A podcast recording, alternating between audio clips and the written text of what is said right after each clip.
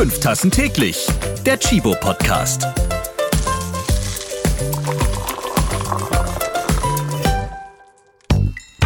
Also erstmal sind sie natürlich im Kommen, aber nicht nur im Kommen, sie sind auch schon ganz lange da. Ähm, äh, Wanderarbeiterinnen, Pflückerinnen sicherlich auch, aber was ich auch spannend finde, ist, dass man wirklich mehr und mehr, mehr Selbstständigkeit sieht und auch mehr Möglichkeiten kulturell für die Frauen, sich dann auch wirklich stark zu machen. In der Mitte des amerikanischen Kontinents liegt Guatemala. Da machen wir heute einen Hörausflug hin. Guatemala, das ist Urwald, Dschungel, Regenwald, aktive Vulkane, über 40 Meter hohe Wasserfälle, endlose unberührte dunkle Sandstrände an der Pazifikküste und himmelblaues Wasser an der Karibikseite. Dazu spektakuläre Maya-Ruinen und natürlich Jaguare, Brüllaffen und überall die buntesten Papageien. Ich bin Ralf Potzus und ihr merkt schon, ich krieg mich nicht mehr ein, weil ich ein Fan von Naturwundern bin. Und Guatemala bietet davon einige. Aber die Naturwunder, die rücken heute in den Hintergrund. Reisen ans andere Ende der Welt sind ja gerade auch nicht so empfehlenswert. Danke Corona. Deswegen möchte ich euch jetzt gerne einen Mann vorstellen, der sowieso durch diese ganze Naturpracht hindurchguckt, weil er in Guatemala was ganz anderes bewundert. Den Kaffee. Und obwohl ich gleich mein Mikrofon weiterreiche an Erik Brockholz, sind wie in der letzten Folge beim Chibo Podcast wieder die Frauen im Mittelpunkt. Dazu dann gleich mehr. Jetzt erstmal Hallo Erik. Moin. Ja, Erik, dich gibt's gleich dreimal. Der Magdeburger, der ist Röstmeister, Barista und Fachberater. Er lebt also quasi Kaffee. Angeblich läuft auch Kaffee durch deine Venen. Deine Mission lautet Zeit für guten Kaffee. Wie viel Zeit verbringst du denn so mit Kaffee? Ich würde sagen 24 Stunden täglich, also sieben Tage die Woche Kaffee pur. Du hast schon recht, also äh, da fließt ganz, ganz, ganz viel Koffein durch meine Venen und äh, von daher habe ich gar keine Zeit zum Schlafen. Er immer wach, der Mann. Immer. Du bist ganz schön rumgekommen in der Welt. Bei deiner Lehre zum Koch warst du am Tegernsee. Dann wurde vor 15 Jahren in Hamburg bei einem Besuch eines befreundeten Röstmeisters deine Kaffeeleidenschaft geweckt. Und nach mhm. der Rösterausbildung im Hamburger Kaffeehaus Die Rösterei hast du den Globus umrundet. Du warst auf Kaffeeplantagen in Südamerika oder für das schwarze Gold in Neapel. Doch in der Kaffeehauptstadt Hamburg bist du jetzt fest verwurzelt, das auch schon einige Jahre. Da hast du bis letztes Jahr das Traditionsunternehmen Kaffeerösterei Burg geleitet. Absolut, vollkommen richtig. Tegernsee war korrekt, Röstmeister in Hamburg war korrekt da. Vorher kannte ich auch nur noch Cappuccino, wie man das kennt, als Filterkaffee mit Schlagsahne. Da habe ich jetzt richtig mal damals dann kennengelernt, wie man Kaffee genießt. Und ähm, ich war immer auf der Suche nach dem perfekten Kaffee, absolut. In behutsamer Handarbeit wählst du die Bohnen aus, röstest den Rohkaffee und zelebrierst die rituelle Zubereitung mit traditionellen Brühmethoden. Zweimal wurdest du bereits für den besten Filterkaffee Deutschlands ausgezeichnet und du warst auch Vizemeister der alljährlichen deutschen Röstmeisterschaft. Ja, ich trinke einfach Kaffee und du lebst den als Religion. 2019 hast du deine eigene Marke Kaffeebruder gegründet und führst seit einigen Jahren Kaffeeseminare in der Hamburger Speicherstadt unter dem Brand Kaffeebruder durch. Dein Motto, du kommst mit Ahnung und gehst mit Wissen. Absolut. Das klingt interessant. Wie machst du das denn dann? Dass du mit Ahnung kommst und mit Wissen gehst. ja. ähm, na, Kaffee ist äh, das meistgetrunkene Getränk in Deutschland. Also äh, die Bayern behaupten ja was anderes, aber das stimmt nicht. Und äh, ich erkläre den Leuten eigentlich wirklich, wie es richtig geht, worauf sie achten müssen. Und man hat ja von ganz vielen Sachen Ahnung, aber bei uns ist wirklich so, danach, nach den Seminaren, ähm, haben sie das absolute Wissen. Ich glaube, jetzt hat jeder geschnallt, dass du der absolute Kaffeechecker bist und darum gibt es auch ab sofort bei fünf Tassen täglich Special-Folgen mit dir als Kaffee-Nerd. Ihr lernt Erik weiter kennen. Ja, und ich verziehe mich jetzt mal hier zum Kaffeeautomaten. Also, ja, viel Spaß! danke dir, danke dir.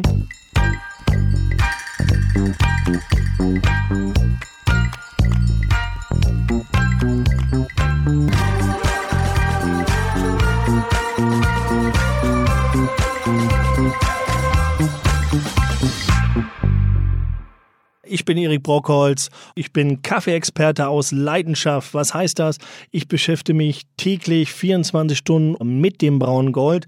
Ich bin Röster, röste seit 15 Jahren äh, Kaffee, das heißt äh, grüne Bohnen zu braunen Bohnen und äh, filtere wahnsinnig gerne Kaffee. Das ganze Thema fasziniert mich und damit möchten wir euch mit auf eine Reise nehmen in dieses wunderschöne Gebräu. Kaffee ist das Lieblingsgetränk der Deutschen und darüber muss man sprechen. Warum? Wo kommt der Kaffee überhaupt her? Wie wird Kaffee angebaut? Was trinkst du da eigentlich jeden Morgen in deiner Tasse? Nachhaltigkeit, großes Thema. Klimawandel, Massenmarkt, dritte Welle, passt das überhaupt zusammen? Äh, ganz viele Sachen möchten wir in diesem Podcast klären. Frauen im Kaffeebusiness, ist das ein großes Thema? Ähm, es gibt verschiedene Anbauländer auf dieser Welt, logischerweise. Äh, wie sind da überhaupt die Arbeitsbedingungen? All das sind ganz, ganz wichtige Themen, die ich mit euch zusammen in diesem Podcast durchsprechen möchte. Mit Experten, mit Anfängern, mit Kaffeeliebhabern, mit Kaffeebegeisterten. Einfach dein Bewusstsein für guten Kaffee stärken und dich ungefiltert einfach in diese Welt des Kaffees eintauchen lassen. Mal eben nachgeschenkt ab jetzt als Special-Folgen des 5 Tassen täglich Podcast von Chibo. Wir haben ganz, ganz viele Themen und heute zum Beispiel Frauen und Kaffee. Passt das überhaupt? Gibt es Frauen in diesem Kaffee-Business? Ähm, kennt man Frauen im Kaffee-Business? Und darüber wollen wir heute sprechen. Denn Kaffee ist kein reines Männergeschäft. Rund um den Erdball bauen auch Farmerinnen Kaffee an. Im größten und kleinen Stil. Ihnen gemein ist, dass die große Leidenschaft und Weitsicht mitbringen. Also die Mädels bringen große Leidenschaft und Weitsicht mit. Allerdings auch eine gewisse Widerstandsfähigkeit. Ne, Frauen haben ja meistens mehr den Biss und die Leidenschaft. Ich weiß, viele Männer würden jetzt sagen, was redet er da? Ist aber so. Aber auch in anderen Jobs rund um den Kaffee gibt es reichlich Frauenpower, denn sogenannte Coffee Communities werden oft von Frauen geleitet und natürlich haben auch bei sozialer Arbeit in den Kaffeeländern Frauen die Hosen an. Wir sprechen heute mit zwei taffen Coffee Ladies, die jeder auf ihre Art dafür sorgt, dass wir unser liebstes Getränk mit gutem Gewissen genießen dürfen. Willkommen Rena aus Hamburg und Christa aus Guatemala. Hello. Wobei im Studio bei mir ist nur Rena Eddix. Sie ist Kaffee-Nachhaltigkeitsexpertin durch und durch und sorgt bei Chibo für ich bin Teil des äh, sogenannten Teams für Corporate Responsibility, also Neudeutsch Unternehmensverantwortung. Ähm, das Team hat eine äh, durchaus stolze Größe und wir haben das große Glück, dass wir in einem sehr kleinen, dezidierten Team tatsächlich uns auf das Thema Kaffee konzentrieren dürfen. Ähm, und da bin ich eine der Managerinnen, die sich ähm, unter anderem im Aufbau eines regionalen Ansatzes kümmert und aber auch darüber hinaus dafür sorgt, dass die Kommunikation innerhalb des Sektors weiter am Laufen gehalten wird. Das heißt, durchaus auch mit anderen Röstunternehmen spricht, mit Handelsunternehmen spricht, aber auch mit Regierungsorganisationen, mit NGOs, allen, die das Thema Nachhaltigkeit im Kaffee halt am Herzen liegt. Cool, herzlich willkommen. Sehr schön. Danke dir, Erik. Es freut mich. Rena, wie sieht dein Job genau aus? Was machst du so tagtäglich? Wenn du morgens, wann fängst du morgens an? Vor neun bin ich meistens nicht zu gebrauchen. Okay. Nein, es hängt immer davon ab, in welchem Land man natürlich gerade täglich ist. Ja. Wenn man viele Schnittstellen mit Vietnam hat, geht es ein bisschen früher los. Wenn man viele Schnittstellen mit Lateinamerika hat, wird es ein bisschen später ah. nach hinten raus. Das ist natürlich auch da eine Frage, mit meinen eigenen Ressourcen nachhaltig umzugehen. Das verstehe ich. Also das heißt, du, wenn du jetzt zum Beispiel mit Vietnam telefonierst als Beispiel oder ja. Calls, wie funktioniert ist das Telefon oder ist das Skype oder wie muss man sich das vorstellen? Alles durch die Bank weg. Wir telefonieren, wir nutzen Skype, wir nutzen auch andere Programme, je nachdem, wer gerade mit am Tisch sitzen muss oder Tisch sitzen möchte. Okay. Ähm, aber geben uns natürlich schon Mühe, dass wir jeweils die Gespräche so planen, dass nicht jemand mitten in der Nacht dafür okay. aufstehen muss oder wach bleiben mhm. muss. Und dann sprichst du mit Kaffeebauern. Äh, über was tauscht ihr euch da aus? Es gilt immer jeweils für die spezifischen Regionen den richtigen Ansatz zu finden. Wir haben natürlich pro Land unterschiedlich große Herausforderungen. Mhm. Ähm, das kann Umweltschutz sein, je nachdem, wie etabliert und gut entwickelt ein jeweiliges Land bereits ist, was Infrastruktur angeht, wie stabil die Politik ist beispielsweise, wie gut die Anbindung an Gesundheitssysteme sind oder an andere äh, Notwendigkeiten, die ein gutes, einen guten Lebensstandard für, für die Coffee Community sicherstellen können. Mhm. Ähm, und darauf basierend wählen wir aus, welchen Projektansatz wir wirklich dann der Region wählen. Ob es eine Projektintervention ist, dass wir wirklich ganz tief reingehen und beispielsweise solche Kitas aufbauen. Mhm. Oder ob wir sagen, wir möchten eigentlich einen regionalen, langfristig orientierten Ansatz aufbauen, der sicherstellt, dass wir eine nachhaltigere Kaffeeproduktion in der Zukunft gewährleisten können. Das geht aber nur Schritt vor Schritt mit den, mit den Parteien vor Ort. Das heißt, wir haben Repräsentanten vor Ort, wir haben natürlich unsere Lieferanten vor Ort. Ähm, es gibt auch regen Austausch mit den NGOs vor Ort und dann tasten wir uns langsam ran welche Maßnahme macht wirklich Mehrwert für die Bauern, ohne dass sie beispielsweise ähm, von, der, von der Rentabilität her aus, der, aus dem Markt geschossen werden. Sind zwei schöne Ansätze natürlich. Einmal die, äh, das Stichwort Langlebigkeit. Ne? Also mhm. ihr setzt natürlich dann nicht auf kurzen Ertrag, sondern schon Langlebigkeit des Projekts auf jeden Fall. Ne? Mhm. Und man denkt ja so typisch, ah, so, so eine kleine Kaffeebauern, da braucht man dann auf jeden Fall, baut man dann eine Schule und alles ist gut. Ganz im Gegenteil, da gehört noch viel, viel mehr dazu. Ne? Korrekt. Also gerade dieses Beispiel Schulanbau muss man sich immer vor Augen führen. Man kann natürlich ähm, die finanziellen Mittel relativ schnell auf die Wege bringen, um eine Schule zu bauen. Diese Schule wird aber langfristig nicht ähm, in Betrieb sein, wenn man sich nicht vor Ort auch wirklich mit den Municipalities, also den Gemeinden, äh, zusammensetzt und schaut, wie können wir denn sicherstellen, dass beispielsweise auch die Lehrkräfte vor Ort im Einsatz sind. Ich habe da ein Beispiel, was mal passiert ist, dass äh, in einem lateinamerikanischen Land nicht auf die Ethnien geachtet wurde und es wurde eine Schule in einem Bereich gebaut, wo ähm, Kinder von unterschiedlichen Stämmen, die sich aber nicht gut miteinander verstanden haben, mhm. gemeinsam eine Schule besuchen sollten und die Eltern haben sich schlichtweg geweigert, diese Kinder dorthin zu schicken. Das ist natürlich genauso ein Beispiel für ein Projekt, was man eigentlich vermeiden möchte beziehungsweise im Sache des, des Lernens kann man es gerne machen, aber idealerweise durchdenkt man sich solche Komponenten mhm. vorher. Ist ja eine riesen äh, Herausforderung, wenn man das so ein bisschen hört. Mit welchen Punkten geht ihr ran? Also äh, sucht ihr euch jetzt eure Plantage, ich sag jetzt mal äh, Guatemala äh, oder Costa Rica und sagt, was kann man da jetzt sozial äh, noch verändern? Wie kann man Nachhaltigkeit besser leben? Oder wie geht ihr an die jeweiligen äh, Ansätze? Das ist eine sehr gute Frage. Also idealerweise hat man natürlich natürlich alle umfassenden Informationen über das jeweilige Land vorliegen und kann dann darauf basierend eine gute Entscheidung treffen. Die Realität sieht leider nicht immer ganz genauso aus. Ähm, grundsätzlich ähm, wird sehr viel Kaffees von sogenannten Kleinbauern angebaut. Das heißt, die Wirtschaft mit sehr, sehr wenig Landfläche, durchschnittlich von 0,5 bis 2 Hektar. In Brasilien ist es ein bisschen mehr, da wissen wir, da gibt es auch größere Kaffeefelder. Das heißt, so diese Zusammenarbeit mit Plantagen ist eigentlich eher die Ausnahme als die Regel. Und man muss sich erstmal überlegen, was für Maßnahmen sind wirklich für die Bauern beispielsweise hilfreich, um den Ertrag zu steigern mhm. oder um eine bessere Qualität zu produzieren. Wie können sie langfristig dafür sorgen? Kaffee ist ja eine mehrjährige Pflanze, die auch durchaus drei Jahre braucht, bis sie zum ersten Mal wirklich einen Ertrag abwirft. Ähm, wie kann dafür gesorgt werden, dass sie ähm, ihre Kaffeebäume ähm, gleichbleibend ertragreich halten, sodass die Ernte äh, konstant bleibt? Der Kaffeepreis an sich ist schon so volatil, dass mhm. wenn die Ernteerträge dann auch noch volatil dazu oder, oder schwankend wären dazu, ähm, es sehr schwierig ist für die Kaffeefamilie wirklich äh, profitabel zu wirtschaften. Mhm.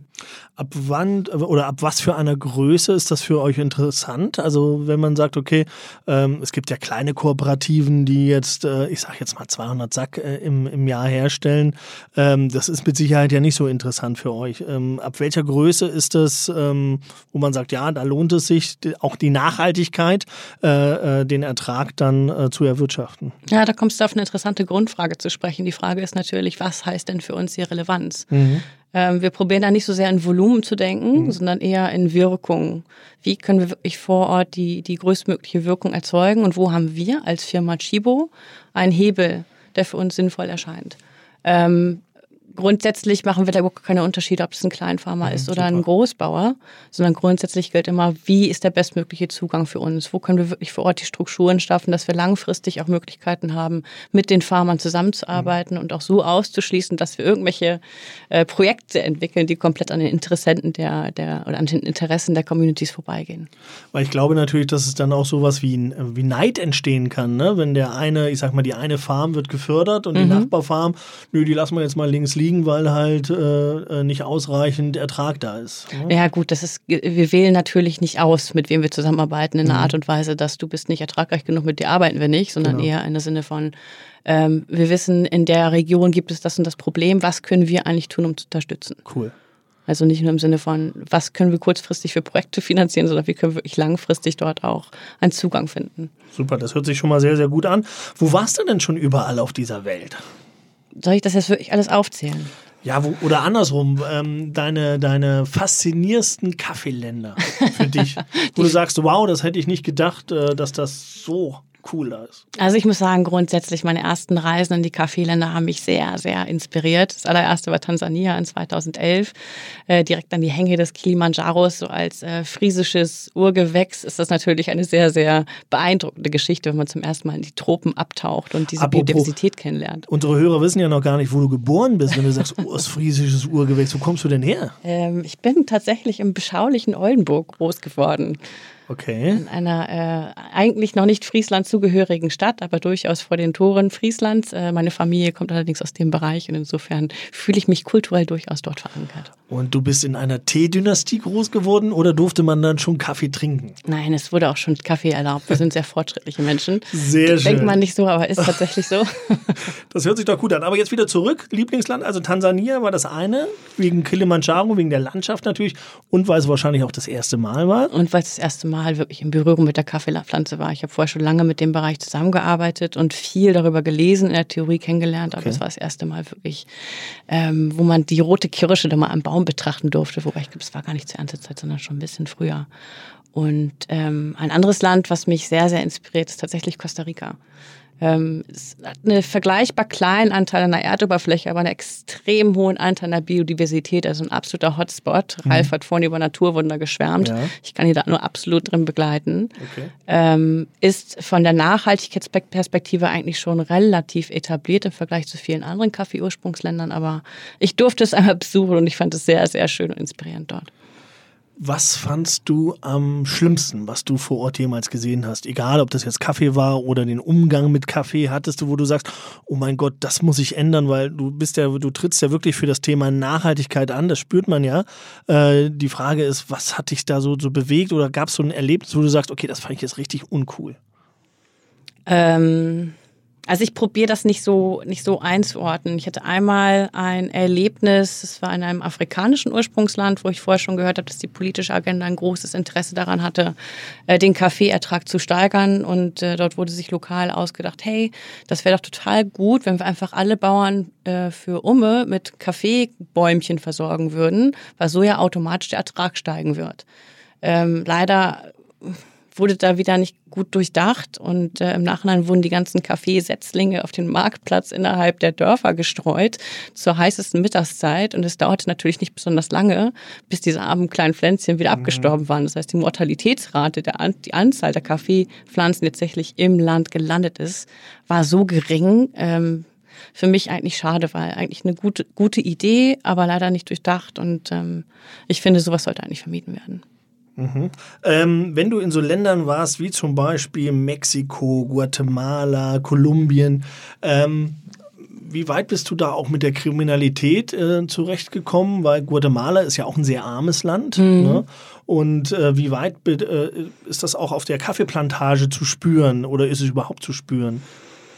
Also für mich, das ist natürlich jetzt meine ganz eigene subjektive Wahrnehmung, ist das Thema ähm, ähm, ja, ich möchte jetzt ungern Gewalt sagen, aber die Verschiedenheit einfach für den Vergleich, wenn man irgendwo in Hamburg sich auf der Straße bewegt oder generell Deutschland ein mhm.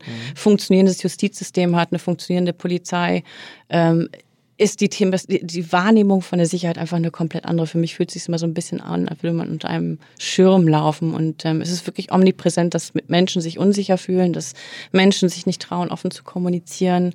Ähm, was eigentlich sehr, sehr schade ist, weil gerade Guatemala auch so ein wunderschönes, mhm. äh, farbenreiches Land ist.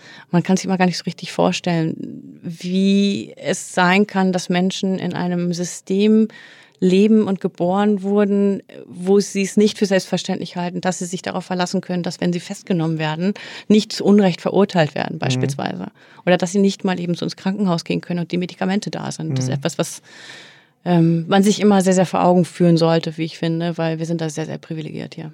Super. Jetzt sind wir wieder bei dem Thema Frauen, die Rolle der Frau im Kaffeebusiness. sind Frauen jetzt im Kommen oder wie hast du das kennengelernt? Gibt es, gibt es viele Fra Farmerinnen oder sind auch Frauen zum Beispiel sehr viel am Kaffee pflücken? Sind das Wanderarbeiterinnen? Was ist da so? Sind Frauen überhaupt in diesem Business äh, äh, repräsentant? Also erstmal sind sie natürlich im Kommen, aber nicht nur im Kommen, sie sind auch schon ganz lange da. Ähm, äh, Wanderarbeiterinnen, Pflückerinnen sicherlich auch, aber was ich auch spannend finde, ist, dass man wirklich mehr und mehr mehr Selbstständigkeit sieht und auch mehr Möglichkeiten kulturell für die Frauen, sich dann auch wirklich stark zu machen. Ähm, ich selber habe da in, mein, in meinem Berufsleben schon die Erfahrung gesammelt, wenn man sich das Thema Stärkung der Frau in beispielsweise Pharmakooperativen vornimmt und vor Ort wirklich dadurch dann auch Unterschiede gemacht werden, dass auf einmal zufälligerweise die Buchhaltung sehr viel zuverlässiger ist und die, die Ersparnisse der Gruppe viel besser sind, äh, das spricht sich auch sehr schnell rum. das heißt, Frauen können besser mit Geld umgehen als wir Männer. Was hast du jetzt gesagt? Ja, ja, Ach, ja natürlich. Darum hatte meine Mutter immer die Haushaltskasse, ist schon klar. ich denke einfach, da liegt auch viel bei der Verantwortung mit, dass, dass die Frau einfach da ähm, von der Rolle her auch diejenige ist, die langfristig für die Familie sorgt mhm. und langfristig dafür sorgt, dass Geld für, für, für, für Grundversorgung wie Wasser, für, wie Nahrung, aber auch Ausbildung ähm, vorhanden bleibt. Mhm. Und das ist ähm, etwas, was sich dann natürlich klar auch im, im professionellen Setup wie in Pharmakooperativen durchaus bezahlt macht. Das heißt, vor Ort taffe Frauen im, im Kaffeebusiness. Wie sieht es hier in, in, Deutschland aus? Also ich selber komme ja aus der Rösterszene mhm. und da ist es so wie in der Küche eigentlich. Äh, man sieht zwar ab und zu mal ein Mädel am, äh, ich bin ja gelernter Koch, ich kann das sagen. Mhm. Also äh, da sieht man ab und zu mal ein Mädel am, am Herd, mhm. aber zum Schluss in der Gastronomie selber, im Restaurant sind 80 Prozent Männer. Ne? Jetzt gehen wir mal zum Röster. Ähm, ich röste seit 15 Jahren Kaffee und kenne vielleicht sechs Mädels, die rösten. Also mhm. Also persönlich, vielleicht gibt es natürlich noch viel, viel mehr, aber mhm. äh, was hast du für eine Erfahrung vom überhaupt vom Kaffeeumgang, vom Rohkaffee-Einkauf bis zum Röster oder kennst du eine Rösterin? Ähm, nein, tatsächlich nicht. Guter Punkt. Also zumindest fällt mir jetzt auch keine ein. Sollte ich eine in meinem Umfeld haben und ihr hört das jetzt, es tut mir leid, es ist nicht persönlich gemeint. Ähm, ich denke aber gerade die anderen Rollen entlang der Wertschöpfungskette, die du gerade angesprochen gespielt hast. So Stichwort Rohkaffee-Einkauf, ähm, aber auch die weitere ähm, Aufbereitung danach. Da sehe ich durchaus eine Veränderung. Also als ich angefangen habe, das war jetzt vor ungefähr zwölf Jahren, ähm, war sozusagen ähm, diese Positionen waren hauptsächlich männlich besetzt. Jetzt inzwischen sehe ich durchaus starke Frauen, die in diese Rollen nachdrängen. Ähm, nicht nur auf der Seite des Einkaufs, aber auch auf der Seite beispielsweise von, von, von Nachhaltigkeitsmanagement global. Und ich denke auch unsere eigene Direktorin Nanda Bergstein und überhaupt das große Team bei uns, wo auch sehr viele taffe Frauen sind, äh, bricht auch durch, durchaus eine starke Lanze dafür. So, willkommen Christa aus Guatemala. Guten Morgen. Guten Morgen. Wie spät ist es jetzt bei euch gerade? Um 20 vor 9. Ja. Also das heißt am frühen Morgen. Genau. Wie geht es dir? Danke, gut. Hast du schon Kaffee getrunken? Ich trinke gerade eine Tasse Kaffee. Wie hast du zubereitet? Uh, wir trinken fast immer nur Filterkaffee. Nur Filterkaffee. Ähm, ja. Und auch aus, auch aus Guatemala oder kommt der woanders her? Na bitte. Das ist natürlich eine Fangfrage, ganz klar. Sehr schön. Ja, selbstverständlich aus Guatemala und zwar aus Huehuetenango, wo wir unsere Projekte haben. Super. Wir wollen und wir unterhalten uns ja heute über ganz starke Frauen. Eine haben wir schon gehört, nämlich die Rena. Und die ist ja auch bei uns und ihr kennt euch ja auch. Ja. Hola, Hallo, Krista. ¿Cómo estás? Muy bien. ¿Tú? ¿Todo bien? Muy bien, muy bien, muy bien. Ihr habt ja verschiedene äh, Projekte. Was machst du eigentlich, wenn du heute jetzt äh, unterhältst du dich ja uns gerade mit uns, aber wenn du nach deinem Kaffee zur Arbeit gehst, wie sieht da dein Tag aus? Was machst du? Ähm, zurzeit ist es leider ein bisschen schwer, ja, um, in die Projekte zu fahren wegen Corona. Okay. Und leider müssen wir viel im, hier in der Stadt bleiben. Aber ansonsten würde, würden wir äh, die Projekte besuchen. Wir haben Projekte nicht nur äh, in Huehuetenango mit Chivo, sondern in anderen Orten von Guatemala und das, das nimmt viel Zeit. Mhm. Und äh, du bist ja bei Coffee Care. Was, was, was ist das? Was macht ihr da bei Coffee Care?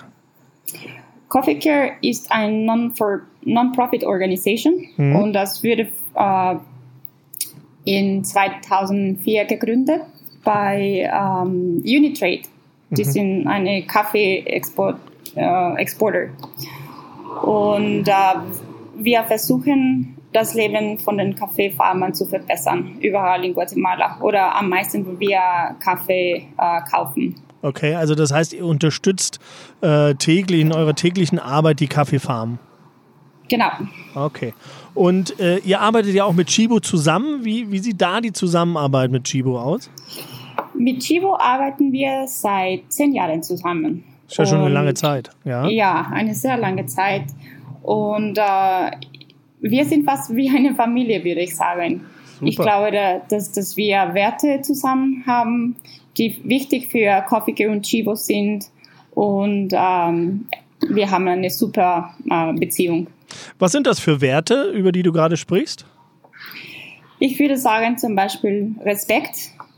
Äh, das ist nicht einfach, aber Guatemala, und ich kann das nicht mit anderen Ländern vergleichen, aber in Guatemala zum Beispiel, wir haben mehr als 20 verschiedene Maya-Gruppen zum Beispiel. Okay. Und wir haben verschiedene äh, Sprachen, Kultur. Und das Chivo sehr, äh, wie sagt man, äh, respectful. Ja. Davon ist, dass, dass das werten wir, weil normalerweise kommen ähm, Firma von den USA und die erwarten, dass wir, wie sie uns verhalten und, und das geht nicht. Und, hm. und ich glaube, Chivo äh, wirklich versteht das. Okay. Also sie schätzt auch eure Arbeit vor Ort und äh, redet euch nicht rein sozusagen. Habe ich das richtig genau. verstanden? Wie, jetzt bist du ja eine, eine, eine, starke Persönlichkeit, eine Frau vor Ort, die das Ganze macht.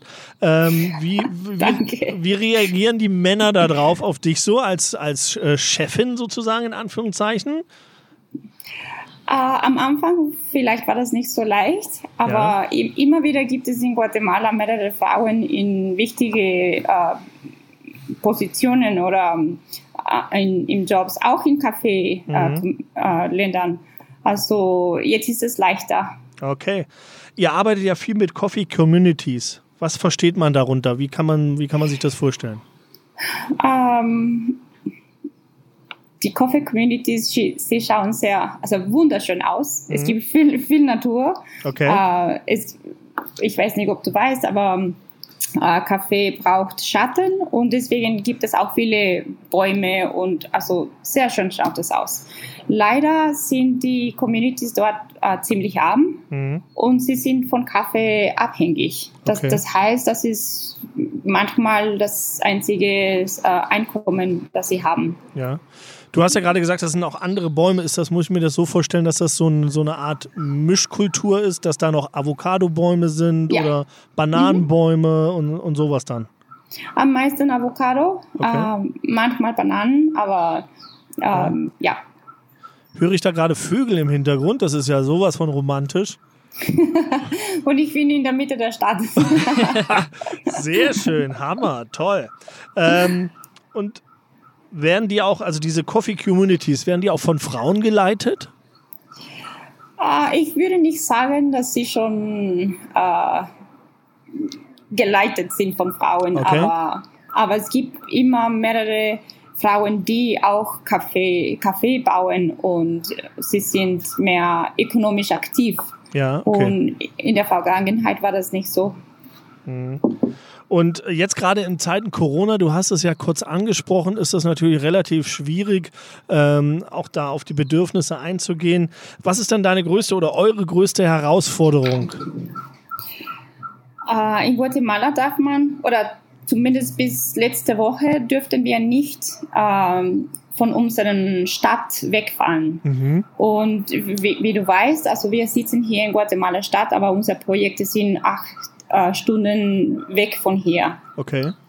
Und äh, viel Technologie gibt es bei diesen Coffee Communities nicht und wie wir mit wir haben ein bisschen die Verbindung uh, we lost it mhm. verloren ja wir verloren. haben es verloren mhm. ein, ein bisschen das war eine Herausforderung aber wir haben es geschafft und jetzt haben sie auch ein Corona ähm, äh, Corona-Paket bekommen mit äh, Lebensmitteln und damit sie äh, eine bessere Zeit haben können.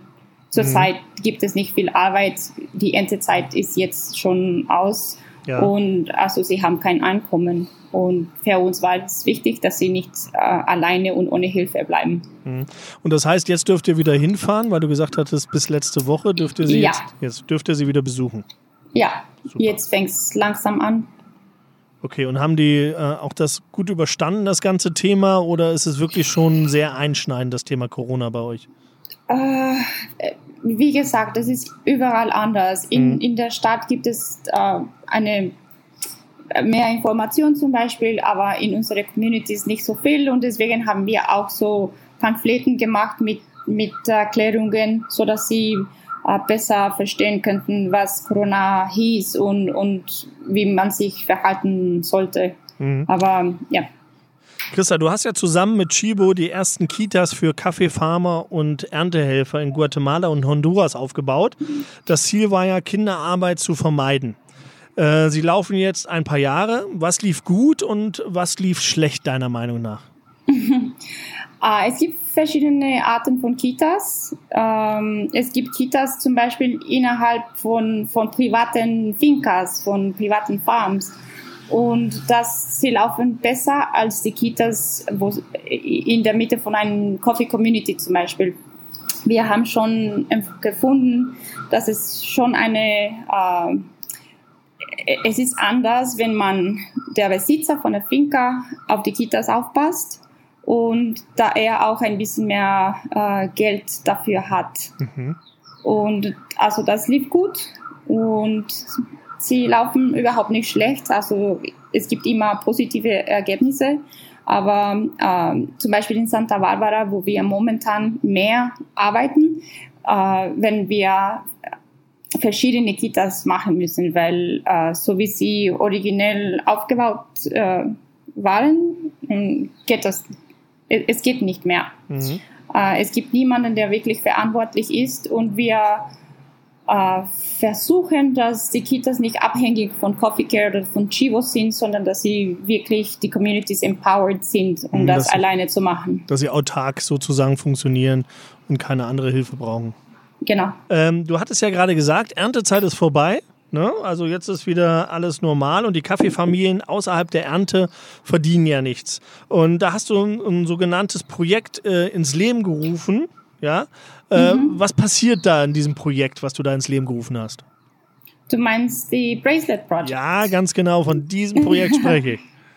Ja, äh, das war eine Idee, ähm, einen Beruf zu finden, die Frauen zu Hause machen können. Weil, also auch wegen dieser Kultur, sie, Frauen dürfen nicht so, so oft, also nicht zu Hause sein. Sie müssen immer auf die Kinder aufpassen. Und ähm, mit einem Bracelet äh, haben wir gefunden, dass sie könnten schon zu Hause bleiben und auch arbeiten. Und mhm. wir versuchen jetzt die Bracelets zu verkaufen. Sehr gut. Äh, übrigens, die Armbänder gibt es ab Herbst bei Shibo dann zu kaufen. Äh, wir freuen uns, dass wir äh, da wirklich tolle Sachen unterstützen können. Also von daher super, super, vielen, vielen Dank.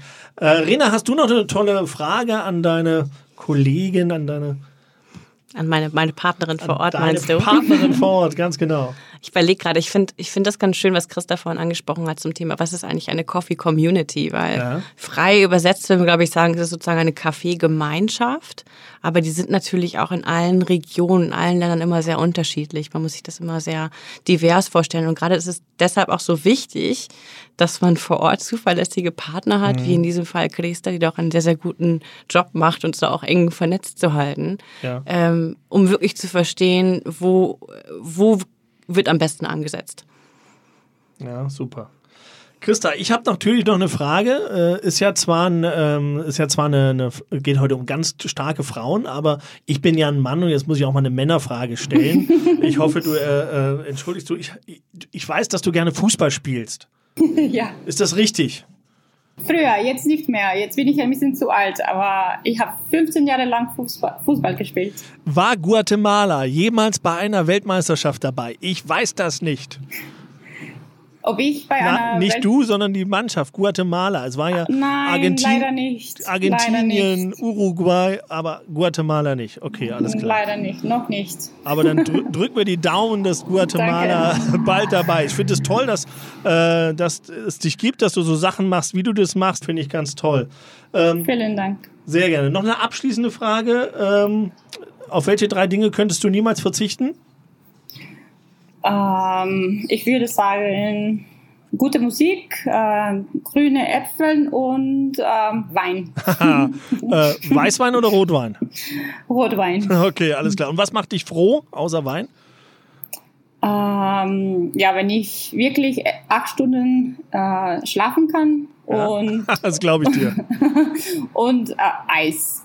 Eis, also Ice Ice Cream, ja. Dann würde ich sagen, liebe Grüße nach Guatemala oder hast du noch was, Rena? Nö, ich glaube, an dieser Seite bin ich auch erstmal okay. Super. Dann sagen wir lieben, lieben Dank. Vielen Dank, dass du Danke. äh, uns zugeschaltet warst. Lieben Gruß nach Guatemala. Ähm, grüß alle, die wir kennen, die Rena natürlich kennt. Und ähm, ich weiß nur, Kaffee aus Guatemala ist der Hammer. Ne? Also Gut. liebe Grüße. Gracias. Keep on the good work. Ciao. Danke. Adios. Adios. So, eine Frage habe ich natürlich noch. Frauen, starke Frauen sollen ja immer so ein bisschen kratzbürstig sein. Stimmt das oder ist das Mythos? Natürlich, du hast eigentlich recht, dass noch, Glück, dass du noch nicht blutest zu diesem Zeitpunkt.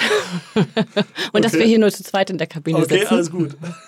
Nein, also, ja, stimmt, die Vermutung ist schnell da. Also ich glaube, dass eine starke Frau auch gerne mal mit äh, unumgänglich assoziiert wird. Ich denke, Entschuldigung, wenn ich unterbreche, ich denke da immer an Teufel trägt, trägt Prada, diesen berühmten Film. Ja, genau. Da denke ich immer, ey, so eine Frau, ne, das ist ja Wahnsinn. Wenn ich die als Chefin hätte, die würde ich ja, da würde ich nicht lange aushalten. ja, wobei sich bei, bei, bei der Dame bei mir auch die Frage stellt, was ist das Umfeld? Warum muss sie Ja. so sein, um irgendwie Ja, auf okay. die Position zu kommen? Das muss man sich natürlich mal auch fragen, ne? Ja, stimmt. ähm, schließt so ein bisschen mit dem an, was wir vorhin schon ähm, kurz als Thema hatten. Mhm. Was, was, was macht eine Frau stark? Oder Mhm. was muss eine Frau machen, um stark zu wirken und stark zu sein? Mhm. Ähm, ich kann ein paar Be Beispiele aus meinem persönlichen Umfeld bringen, die Ja, ich gerne. total tough und stark finde. Ähm, das erste ist eine gute Freundin von mir namens Ina Wengcik. Sie hat ganz, ganz lange die Niederlassung von der Hans Erneuerung in der Stiftung in Tansania geleitet, als Deutsche, also dort vor Ort, sich wirklich auch kulturell ähm, ein super Standing aufgebaut, sich aber auch in dieser ähm, dennoch mitunter etwas männerlastigen Welt ähm, sehr gut profiliert und hervorgearbeitet und mit sehr viel äh, Fingerspitzengefühl auch dort vor Ort wirklich die Pharma erreicht. Jetzt hat sie kürzlich diese Position verlassen und arbeitet nun für, für Starbucks in einer sehr globalen Head of Agronomy Position und äh, wird dort ihr eigenes Portfolio selber weiter ausbauen, was für mich ein super Beispiel dafür ist, dass äh, auch in der Männerdomäne Kaffee äh, Frauen es mitunter sehr weit schaffen können. Ja, das hört sich schon mal gut an. Super. Ein anderes Beispiel, ich glaube, die Dame kennst du auch, Sina Stemmler. Klar kenne ich die Sina, habe ich meinen ersten Rohkaffee gekauft. Schau mal einer an. Wusstest du auch, dass die damals, als sie ihre Ausbildung gemacht hat, die erste weibliche Azubine überhaupt in dieser Firma war? Nee, wusste ich nicht. Sieh mal einer an. Heute inzwischen ist sie Managing Director von einem kleinen Tradinghaus namens Mercon in Amsterdam. Ähm, bevor sie die Verantwortung für diese Rolle übernommen hat, hat sie für, für die Firma bereits in Barcelona gearbeitet. Und wie ich finde, führt sie nun mit wirklich viel Biss und Eleganz ihr Team. Äh, und ihr Sustainability Director, zu Deutsch Nachhaltigkeitsdirektor, ist zufälligerweise auch mein Co-Vorsitz im Sustainability Committee von der European Coffee Federation. Wahnsinn. Ja, die Sina kenne ich auch. Super toughes Mädel. Ähm, wie man sieht, tolle Karriere schon hingelegt. Super. Hm? Und ein drittes Beispiel, das ähm, schließt auch ganz gut den Kreis mit, mit Guatemala als Kaffee-Ursprungsland. Als ich dort einmal hingereist bin, ähm, bin ich auch in einer Region gewesen, auch in der Region von Huehuetenango, der Kaffeeregion, die Christa gerade schon angesprochen hat. Ähm, und Kaffeeanbau war dort ursprünglich eigentlich eine reine Männerdomäne, weil man unterscheidet da ja immer zwischen der Pflanze, die du oder das Produkt, was du verkaufen kannst, das Produkt, was dich selber ernährt. Und die Produkte, die du verkaufen kannst, sind gerne mal die Männerdomäne. Ähm, die Männer, also der Kaffeeanbau war dort aber so wenig rentabel, dass die Männer sich alle in äh, Jobs in, als Wanderarbeiter äh, weiter entfernen mussten von den Familien, sind teilweise in Nicaragua, in Honduras, wo auch immer gerade die Arbeit ist, sind insofern lange nicht bei ihren Familien. Und die Damen sind mit den Kindern und sie haben eine große Tradition von viel Nachwuchs in dieser Region, sind sie dann mitunter monatelang alleine und auf sich selbst angewiesen. Und dann haben die Frauen angefangen, selber wieder Kaffee anzubauen. Und zwar so gut, dass äh, sie tatsächlich profitabel waren nach einer Zeit. Cool. Einfach nur, weil sich auch gezeigt hat, dass sie selber ähm, sehr wissbegierig und lernbegierig waren und auch wirklich die Hilfe, die sie angeboten bekommen haben. Es gibt ja viel Unterstützung. Wie schneide ich meinen Kaffeebaum so, dass er nächstes Jahr drei Kirschen mehr hat, mal frei übersetzt. Ähm, das ist dort vor Ort sehr gut angekommen. Und die junge Frau, die ich kennengelernt habe, war zu dem Zeitpunkt 24. Ähm, sie hatte bereits eine junge Tochter. Die hat sie allerdings verloren, weil sie so weit abgeschieden waren, dass die Tochter einer einfachen Lungeninfektion verstorben ist. Es gab leider nicht schnell genug ähm, medikamentöse Unterstützung. Sie brauchten über sechs Stunden bis zum Krankenhaus. Einfache Antibiotika waren dort nicht vorrätig, weil die leider in anderen Teilen des Landes äh, etwas vorrätiger gewesen wären. Ähm, das kleine Mädchen ist also bedauerlicherweise verstorben. Ähm, die junge Frau jedoch hat sich davon eher nochmal den Rücken stärken lassen, hat sich erstmal selber Spanisch beigebracht. Ähm, normalerweise ist die Muttersprache in der Region Quechua, also nicht unbedingt von denen in die Hand gelegt oder in die Wiege gelegt worden. Und hat sich dort wirklich als eine dieser Community Leaders inzwischen aufgebaut und lernt inzwischen sogar Englisch. Hammer, super.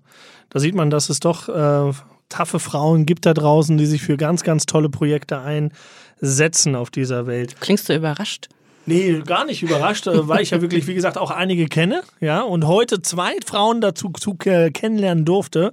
Also von daher überhaupt nicht überrascht. Danke, ich habe natürlich noch eine Frage, mhm. äh, was das Thema Kaffee angeht. Wenn du äh, Kaffee trinkst, äh, bist du eher äh, Filter oder Siebträger? Also eher Espresso oder Filterkaffee? Das ist eine unerwartete Frage definitiv Filterkaffee, aber auch äh, definitiv gerne mit einem Schuss Milch. Außer natürlich, wenn man direkt Kaffee verkostet. Da wird es natürlich pur genossen. Okay, bist du eher der helle oder dunkle, also eher fruchtig oder erdig schokoladig? Erdig schokoladig. Äh, lokal oder Weltenbummler? Wo bist du zu Hause? Also ich bin in Hamburg zu Hause oder in Norddeutschland grundsätzlich. Ich bummle auch gern durch die Welt, aber ich habe ein ganz, ganz großes Herz für meine Heimat. Und ich muss auch sagen, die letzten Monate haben uns auch allen wieder gut vor Augen geführt. Es muss ja nicht immer die weite Ferne sein. Hier zu Hause ist es auch sehr schön. Absolut. Ähm, abschließende Frage, wenn du jetzt noch eine Kaffeetasse oder einen Kaffeebecher designen dürftest, welcher mhm. Slogan dürfte da draufstehen bei dir? Coffee is my cardio. Cool. Ja, ich muss dabei äh, einen ganz großen Credit an einen guten Freund von mir in der Schweiz aussprechen, der selber auch Kaffee liebt und wir haben gestern ein bisschen gebrainstormt. also liebe Grüße an den Freund. Ähm, das war's von unserer Seite. Ich bedanke mich recht herzlich, dass ich heute zwei taffe Frauen hier in unserem Podcast hatte und ähm, ja, bis bald beim Zuhören.